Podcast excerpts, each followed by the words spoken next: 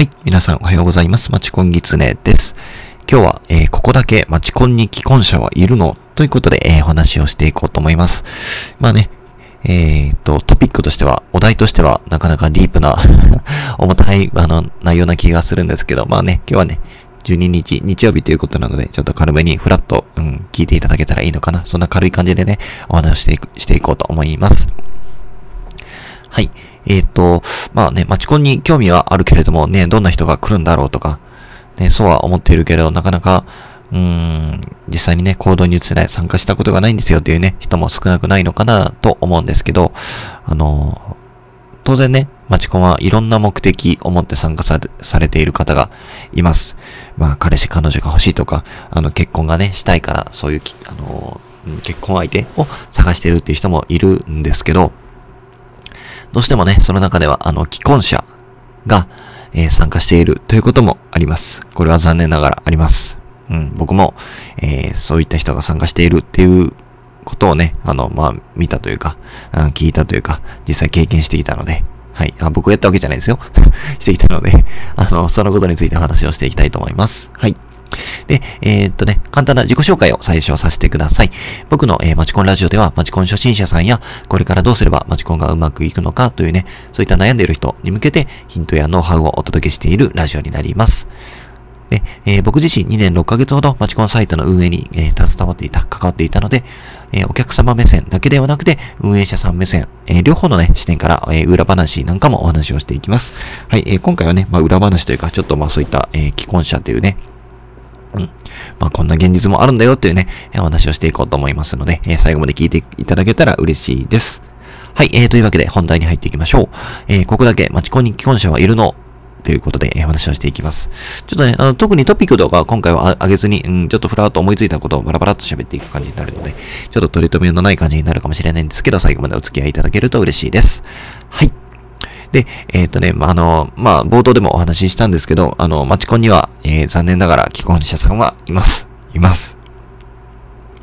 で、えっ、ー、とね、過去にあった、えっ、と、例、まあ僕がね、実際に経験したものだと、えっ、と、まあ僕が、まあ運営していた、関わっていたそのサイトっていうんですかね、に、あの、一件の問い合わせがあって、で、その内容っていうのが、あの、まあ奥様からだったんですけど、まあ30代うんと、ご主人さんが30代ぐらいだったかな？の方で、で、その奥様から、えー、の、メールが来てました。で、えっ、ー、と、まあ、ご主人の、主人の、あの、メールを、チェックしていたところですね、マシコンに、あの、申し込み完了がされていたっていう連絡が、メールが来ていました。うん。なんとかマチコンに参加させないようにしてくださいっていうね、ちょっと、うん、まあ本当ここはね、あの、はしょって今説明してるんですけど、結構、うん、いろんなことが書かれていた そんな記憶があるんですけど、まあそんな問い合わせがありました。で、あの、イベントね、主催者さん、まあ、あの、僕たちとしてはもうすぐにイベント主催者さんに、あの、こうこうこうこうこういうことがあったので、あの、参加をさせないようにお願いしますということで連絡を入れました。で、そこからね、まあおそらくあの主催者さんの方で、えっ、ー、と、まあ参加をさせない、うん、まあブラックリストに入れたと思うんですけど、っていう対応を取りました。うん。まあまあ、ここはね、まあ普通の流れといえば普通の流れになるんですけど、でね、あのー、まあここでね、あのー、これを聞いてくださってる方で、じゃあ最初からね、既婚者の方を、うん、マチコンに参加させないようにすればいいじゃないか、っていうね、意見も当然あるかと思うんですよ。でね、あの、まあ僕たち、その運営、運営者、まあ違うな。まあ運営者か。3目線からしても、もう当然、あの、独身の方だけで、マチコンイベントを開きたいっていうのはあるんですけど、それを証明する方法っていうのが、うーん、まあ、独身証明書とか、えっ、ー、と、履、えー、履歴書ね、えー、戸籍、戸籍謄本を取ってもらうか、っていうそういう公的な書類でしか、今のところ確認する方法がないんじゃないかっていうことで、うん。で、この独身証明書にしても、えっ、ー、と、戸籍、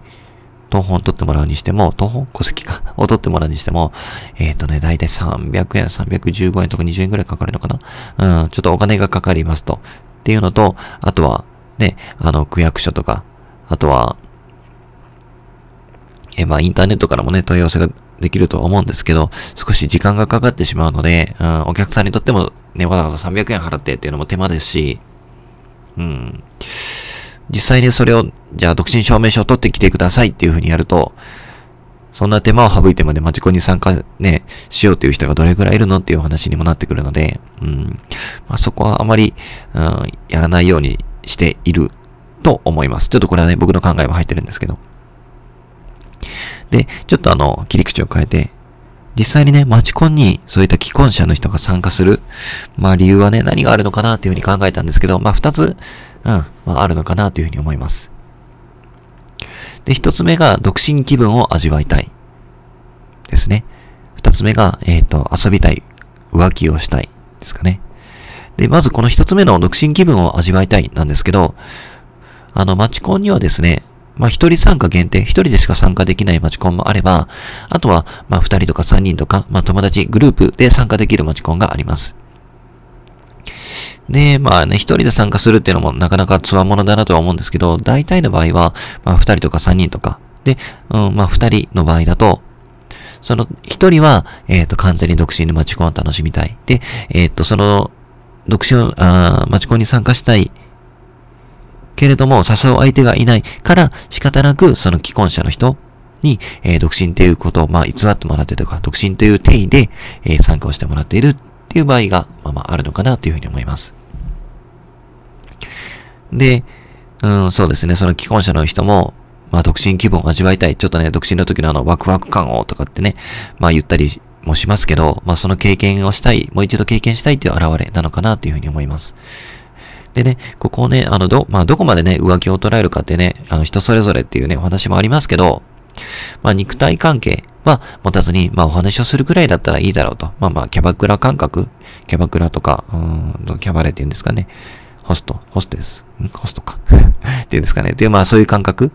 で参加しているっていう人もいるでしょう。で、そういう人は、あの、まあ、肉体関係は持っちゃダメっていうね、まあ、ある、ある種の線引きができている、うん、と思うので、なんで、まあ、特徴としてはね、自分からアプローチをしたりとか、あとね、積極的に話しかけることはないでしょう。でしょう。はい。で、えっ、ー、と、二つ目が遊びたい、かっこ浮気をしたいっていうところなんですけど、まあ、ここはね、あの、結婚をして、あの、まあ、奥さん、旦那さんと、ね、もう本当にマンネリをして、マンネリになっていて、もう全然、もう、ね、結婚したけど楽しくないみたいなね。そういう人が、まあ遊びたいとか、まあちょっと浮気っていうんですかね、をしたいとかっていう風になるんじゃないかなと。まあつまりまあまあこれはね、まあ自分がね、何に、何を楽しいと感じているか、あの、見つけられていない、うん、出会えていないで、まあ、その気を紛らわすために、マチコンに参加して、あわよくば的なね、うん、っていうものがあるのかなって思います。で、まあ最後にね、あの簡単にこういった人が、あの、既婚者かもしれないよ。マチコンに参加するときはちょっと注意してくださいねっていうものが、えっ、ー、と、3つあるので、そこだけ、えー、さらっとお話をして、えー、終わりたいと思います。えっと、こういう人が既婚者かもっていうね、えまず1つ目が、え決まった時間しか連絡が取れない。二つ目が、週末や祝日、イベントの日には会えない。三つ目が、えー、仕事が忙しい、出張が多いですね。まあ、これもね、ほんと、あるあるといえばあるあるかもしれないんですけど、まず一つ目のね、決まった時間しか連絡が取れない。うん。まあ当然ね、既婚者なんで、まあ奥様もいらっしゃって、まあもしかするとお子さんもいらっしゃるかもしれないです。うん。で、日中はね、まあ大体お仕事なので、うん、そのお昼休み、まあ例えば12時から1時の間だけとかね、うん、仕事が終わって、で、奥さんが、うん、奥さんとの夜もご飯を食べて、例えば夜の8時から10時までとかね、そんな決まった時間しか連絡が取れないとかっていう人はもう、あ既婚者かもしれないです。まあね、ここまで行くともう、あの、すでに連絡先を交換しているので、まあまあ、ちょっと危ない気もするんですけど、まあ続けていきましょう。で、えっ、ー、と、二つ目が、えー、週末や祝日、イベントの日に会えない。ですね。これもね、まあ奥さんとかね、お子さんがいらっしゃる既婚者さんの場合だと、うん。まあ週末お休みの日はね、お出かけを一緒にするでしょうし、イベントごとになると、うん、そのイベントに合わせて何かね、うん、まあ、最近だと、最近？まあ、今12月12日なんでクリスマスがあったりするんで、そのプレゼントを買いに行ったりだとか、ね、あの、うん、まあそういったイベントのごとの準備がね、あるんでしょうか。ね、そういうところがあるので、イベントの日には会えないと。で、えー、最後3つ目が仕事が忙しい出張が多いですね。これはね、あのー、本当に単にあの遊びたい人あるあるだと思うんですけど、まあ、本当に自分が都合がいい時に会いたいって言ってね、あとは相手から連絡が来ると仕事が忙しいとか、ちょっと最近は出張が多いとかね、ちょっと言葉を逃がすような人がいると。まあこういうね、あの、まあ言葉を濁すようなっていう人が既婚者かもしれませんよっていうね。まあまあちょっと本当取り留めのない話になっちゃったんですけど、フラットお話をさせていただきました。ちょっとこの辺のね、あの、まあちょっと既婚者問題は、もう少しあの深掘りをして別の、うん、放送でもお話ができるかなと思うので、また、えー、お話をしていこうと思います。はい、えー、こんな感じで、あの、僕のラジオでですね、あの、最後まで聞いていただいて、まあいいねと思ってきて、きた、いいねと思って、ていただいた方とか、あと何かね、あの、こんなことも聞きたいというね、あの、コメントをいただけると僕の励みにもなりますし、あと何よりも、えー、嬉しいですということですね。